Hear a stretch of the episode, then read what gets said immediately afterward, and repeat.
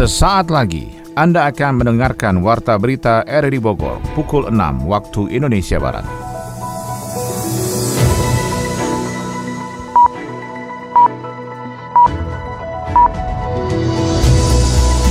Selamat pagi dan salam jumpa.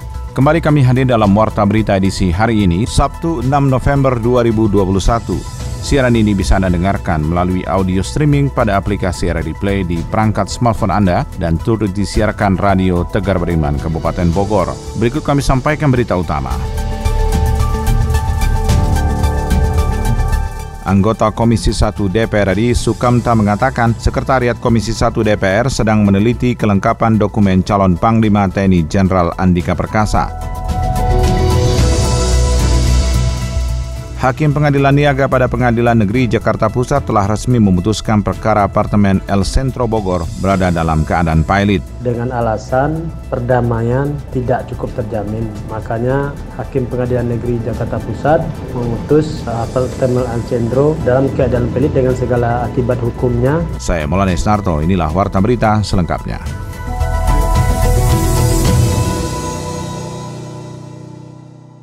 Anggota Komisi 1 DPR RI Sukamta mengatakan Sekretariat Komisi 1 DPR RI sedang meneliti kelengkapan dokumen calon Panglima TNI Jenderal Andika Perkasa. Ia menjelaskan penelitian administrasi calon Panglima TNI terdiri dari bukti penyerahan laporan kekayaan penyelenggara negara ke KPK, NPWP, SPT pajak tahun terakhir, daftar riwayat hidup dan surat keterangan berbadan sehat. Kelengkapan dokumen itu sangat diperlukan sebelum Jenderal Andika menjalani uji kelayakan dan kepatutan sebagai calon Panglima TNI pada Sabtu ini. Sebelumnya, rapat internal Komisi 1 yang dihadiri seluruh fraksi memutuskan verifikasi kelengkapan dokumen calon Panglima TNI oleh pimpinan komisi dan Kapoksi. Rapat internal juga memutuskan uji kelayakan calon Panglima TNI dilakukan pada Sabtu pukul 10 waktu Indonesia Barat. Uji kelayakan itu bersifat terbuka untuk visi misi namun tertutup untuk hal-hal strategis dan pendalaman visi misi. Setelah uji kelayakan, Komisi 1 DPR akan melaksanakan rapat internal untuk pemberian persetujuan. Hakim Pengadilan Niaga pada Pengadilan Negeri Jakarta Pusat telah resmi memutuskan perkara apartemen El Centro Bogor berada dalam keadaan pilot. Selengkapnya dilaporkan Sony Agung Saputra. Hakim Pengadilan Niaga pada Pengadilan Negeri Jakarta Pusat telah resmi memutuskan perkara apartemen El Centro di Bogor berada dalam keadaan pilot. Hal itu setelah pemohon melakukan gugatan kepilotan kepada pengadilan untuk kepemilikan apartemen El Centro di kawasan Bogor Utara yang mangkrak dalam pembangunan. Salah seorang korban apartemen mangkrak Eka Gala mengungkapkan pihaknya sudah menyerahkan kasus hukum tersebut kepada pengacara agar bisa menempuh upaya terbaik dari sengketa kepemilikan yang sudah berlangsung beberapa tahun. Sampai saat ini pihaknya masih belum bisa menempati apartemen tersebut karena belum selesai sedangkan kewajiban pembayaran sudah lunas sehingga pihaknya meminta agar unit yang dijanjikan dapat terbangun atau mendapatkan pengembalian uang yang sudah dibayarkan. Dengan adanya kepailitan dari manajemen apartemen El Centro maka pihak pihaknya berharap adanya investor baru yang mau mengurus kelanjutan pembangunan. Kita sih gimana ya? Sebenarnya dirugikan ya, tapi mau bagaimana lagi gitu. Kalau seandainya pengadilan bisa membuktikan kalau itu bisa dioper ke developer yang lebih baik, ya itu yang kami harapkan. Jadi El Centro tersebut dapat selesai ya, dapat serah terima. Ya kita mengikuti alurnya aja Pak, gimana nanti hasilnya. Ya kami sebagai konsumen berharapnya agar bisa terselesaikan dan mendapat developer baru atau ataupun ya bisa serah terima lah sesuai yang dijanjikan gitu. Lebih lanjut, Zentoni menjelaskan dalam pertimbangan hukumnya Majelis Hakim Pengadilan Niaga pada Pengadilan Negeri Jakarta Pusat menyatakan debitor PT Pilar Arta Mandiri dalam pilot dengan segala akibat hukumnya oleh karena mengesahkan proposal perdamaian ditolak oleh Majelis Hakim Pengadilan Niaga pada Pengadilan Jakarta Pusat pada sidang hari Rabu 3 November 2021 pukul 15 waktu Indonesia Indonesia bagian Barat karena pelaksanaan perdamaian tidak cukup terjamin sebagaimana dimaksud pasal 285 ayat 2 huruf B Undang-Undang Nomor 37 Tahun 2004 tentang kepailitan dan penundaan kewajiban pembayaran utang. Selain memutuskan PT Pilar Arta Mandiri dalam keadaan pilot dengan segala akibat hukumnya Majelis Hakim Pengadilan Niaga pada Pengadilan Negeri Jakarta Pusat juga mengangkat dua orang kurator yaitu Saudara Doni Setiawan dan Saudara Mustafa SH yang semuanya terdaftar di Kementerian Hukum dan HAM Republik Indonesia untuk mengurus dan membereskan budel pilot PT Pilar Arta Mandiri. Apartemen El Centro Bogor telah diputus pilot oleh Pengadilan Negeri Niaga pada Pengadilan Negeri Jakarta Pusat kemarin Rabu tanggal 3 November 2021 dengan alasan perdamaian tidak cukup terjamin. Makanya Hakim Pengadilan Negeri Jakarta Pusat memutus apartemen Alcendro dalam keadaan pelit dengan segala akibat hukumnya. Maka untuk itu semua konsumen atau pembeli unit apartemen segera mendaftarkan tagihan melalui kami dengan nomor 081317422079. Jangan sampai terlambat atau ketinggalan karena berkaitan dengan hak-hak atau bagiannya nantinya. Karena kalau tidak mendaftar berarti tidak mendapat bagian gitu. Untuk itu Zentoni menghimbau kepada seluruh konsumen apartemen El Centro agar segera mengajukan tagihan sesuai batas waktu yang ditentukan oleh Pengadilan Niaga pada Pengadilan Negeri Jakarta Pusat. Potensi cuaca ekstrim terjadi di wilayah Jawa Barat. DKPP Kota Bogor memastikan stok pangan hasil pertanian dalam kondisi aman. Selengkapnya dilaporkan Adi Fajar Nugraha.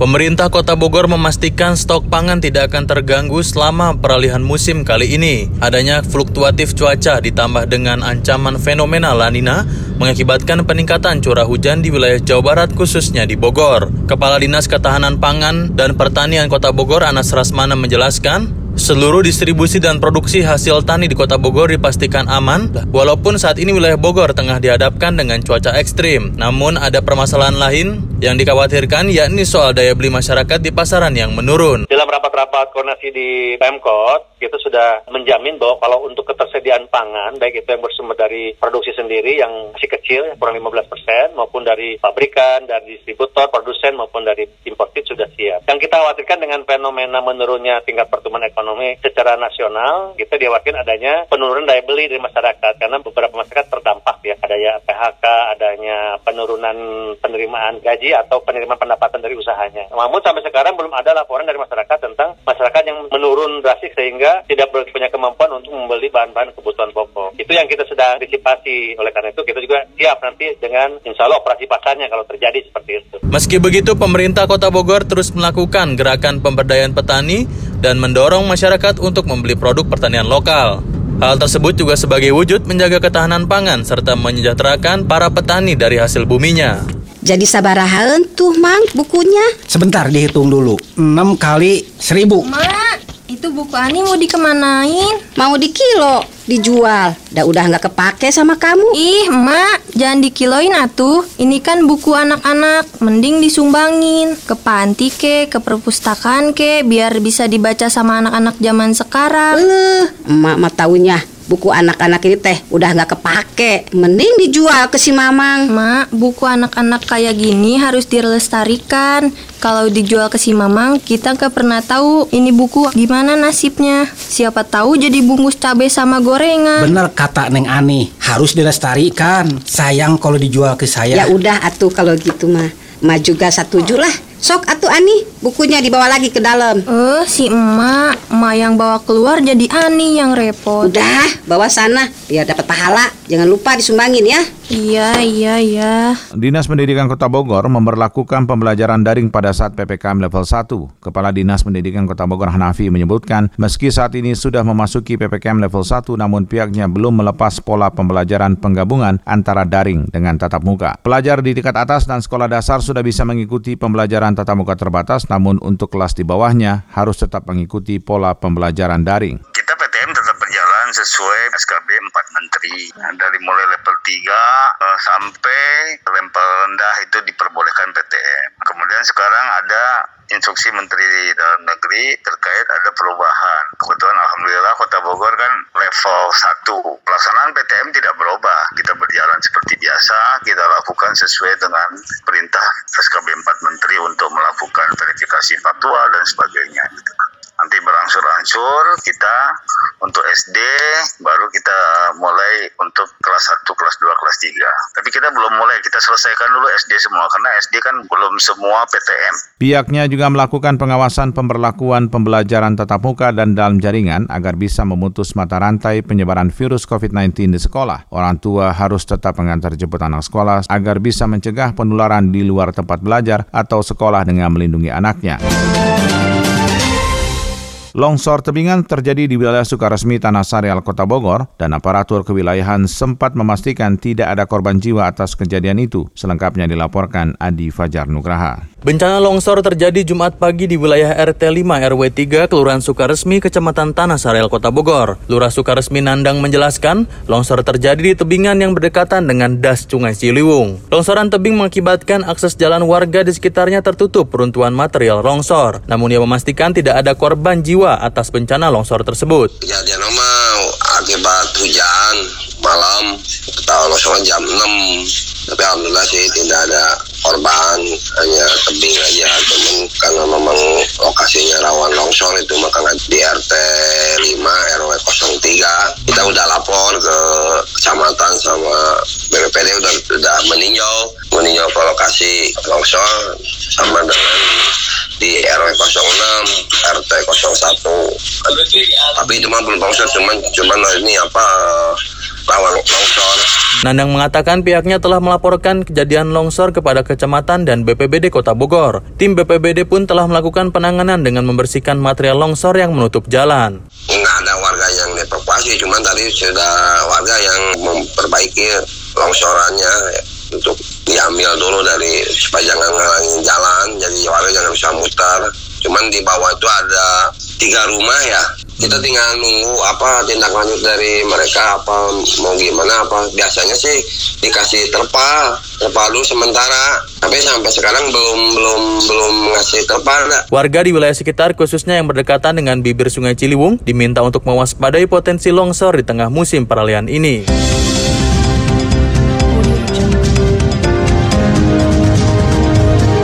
Anda tengah mendengarkan Warta Berita RRI Bogor.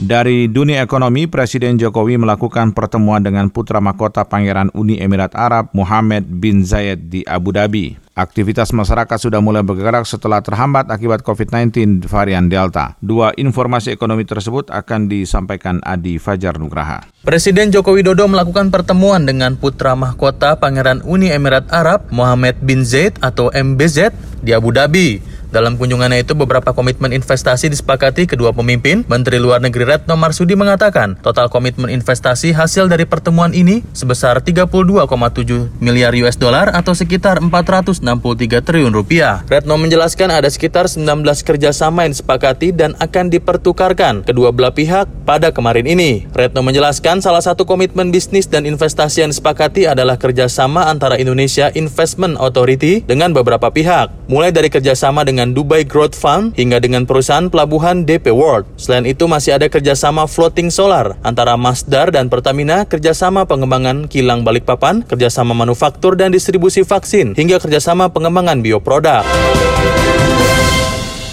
Aktivitas masyarakat sudah mulai bergerak setelah terhambat akibat COVID-19 varian Delta dengan naiknya mobilitas masyarakat. Pemerintah optimis dengan penerimaan pajak tahun ini. Staf ahli Menteri Keuangan bidang kepatuhan pajak Yon Arsal mengungkapkan hingga akhir September 2021 penerimaan pajak mencapai 850 triliun rupiah dari target 1.229 triliun rupiah. Sebelumnya penerimaan pajak ditargetkan tumbuh 6,6 persen, lalu sekarang sudah mencapai 13,25 persen. Menurutnya, tren pertumbuhan penerimaan pajak secara bulanan terus membaik, dari 4,9 persen pada Juni menjadi 7,5 persen pada Juli 2021.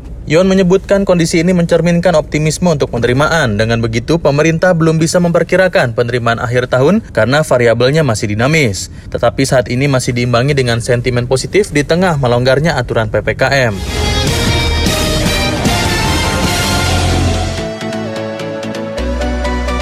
Bupati Bogor Ade Yasin menutup ajang kejuaraan Badan Pembina Olahraga Pelajar se-Indonesia Bapopsi Cup Piala Bupati Bogor 2021 di Gedung Laga Tangkas Pekansari, Cibinong. Selengkapnya dilaporkan Ermelinda.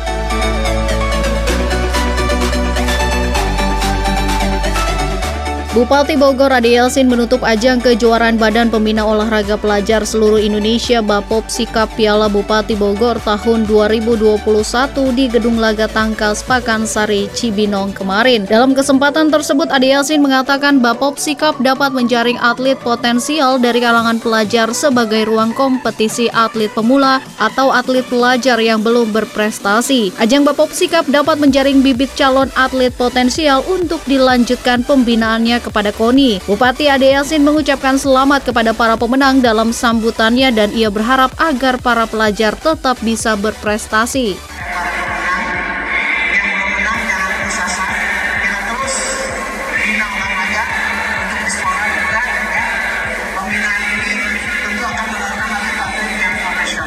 Ade Yasin menerangkan Bapop Sikap 2021 kali ini mempertandingkan 8 cabang olahraga di antaranya karate, taekwondo, pencak silat, bulu tangkis, catur, tenis lapangan, senam, dan panahan. Ade Yasin berterima kasih kepada Bapopsi Kabupaten Bogor yang tetap aktif walau di tengah pandemi yang masih melanda untuk tetap melakukan pembinaan remaja di bidang olahraga. Juga terima kasih kepada para ofisial serta panitia yang telah menggelar acara dengan tetap mentaati protokol kesehatan Kesehatan melaksanakan pertandingan tanpa penonton karena Kabupaten Bogor masih dalam kondisi PPKM. Sementara itu Ketua Bapopsi Kabupaten Bogor Trian Turangga dalam bincang pagi di Pro 1 RRI Bogor mengatakan Kecamatan Cibinong sebagai pemenang Bapopsi Cup 2021 yang memperoleh medali dan juga uang pembinaan serta memperoleh piagam sebagai salah satu tiket jika para atlet pelajar ini ingin masuk PPOPM. Jalur umumnya Kecamatan Cibinong.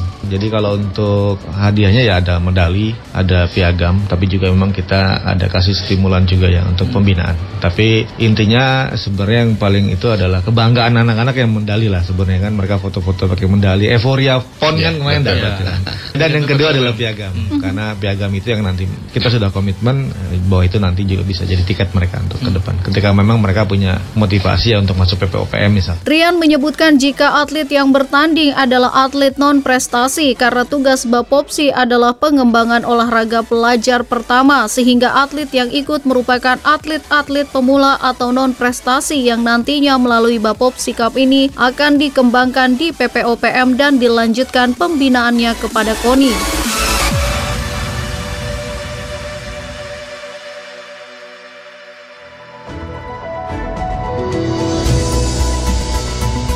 Demikian rangkaian informasi yang kami hadirkan dalam Warta Berita di edisi hari ini. Sebelum berpisah, kami kembali sampaikan berita utama.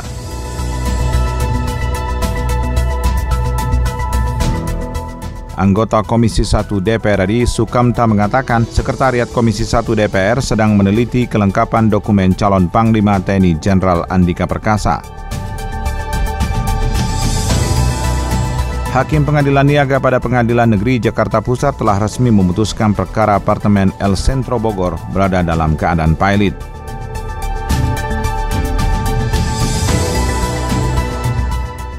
Mewakili kerabat kerja bertugas, saya Maulana Estarto mengucapkan terima kasih. Selamat pagi.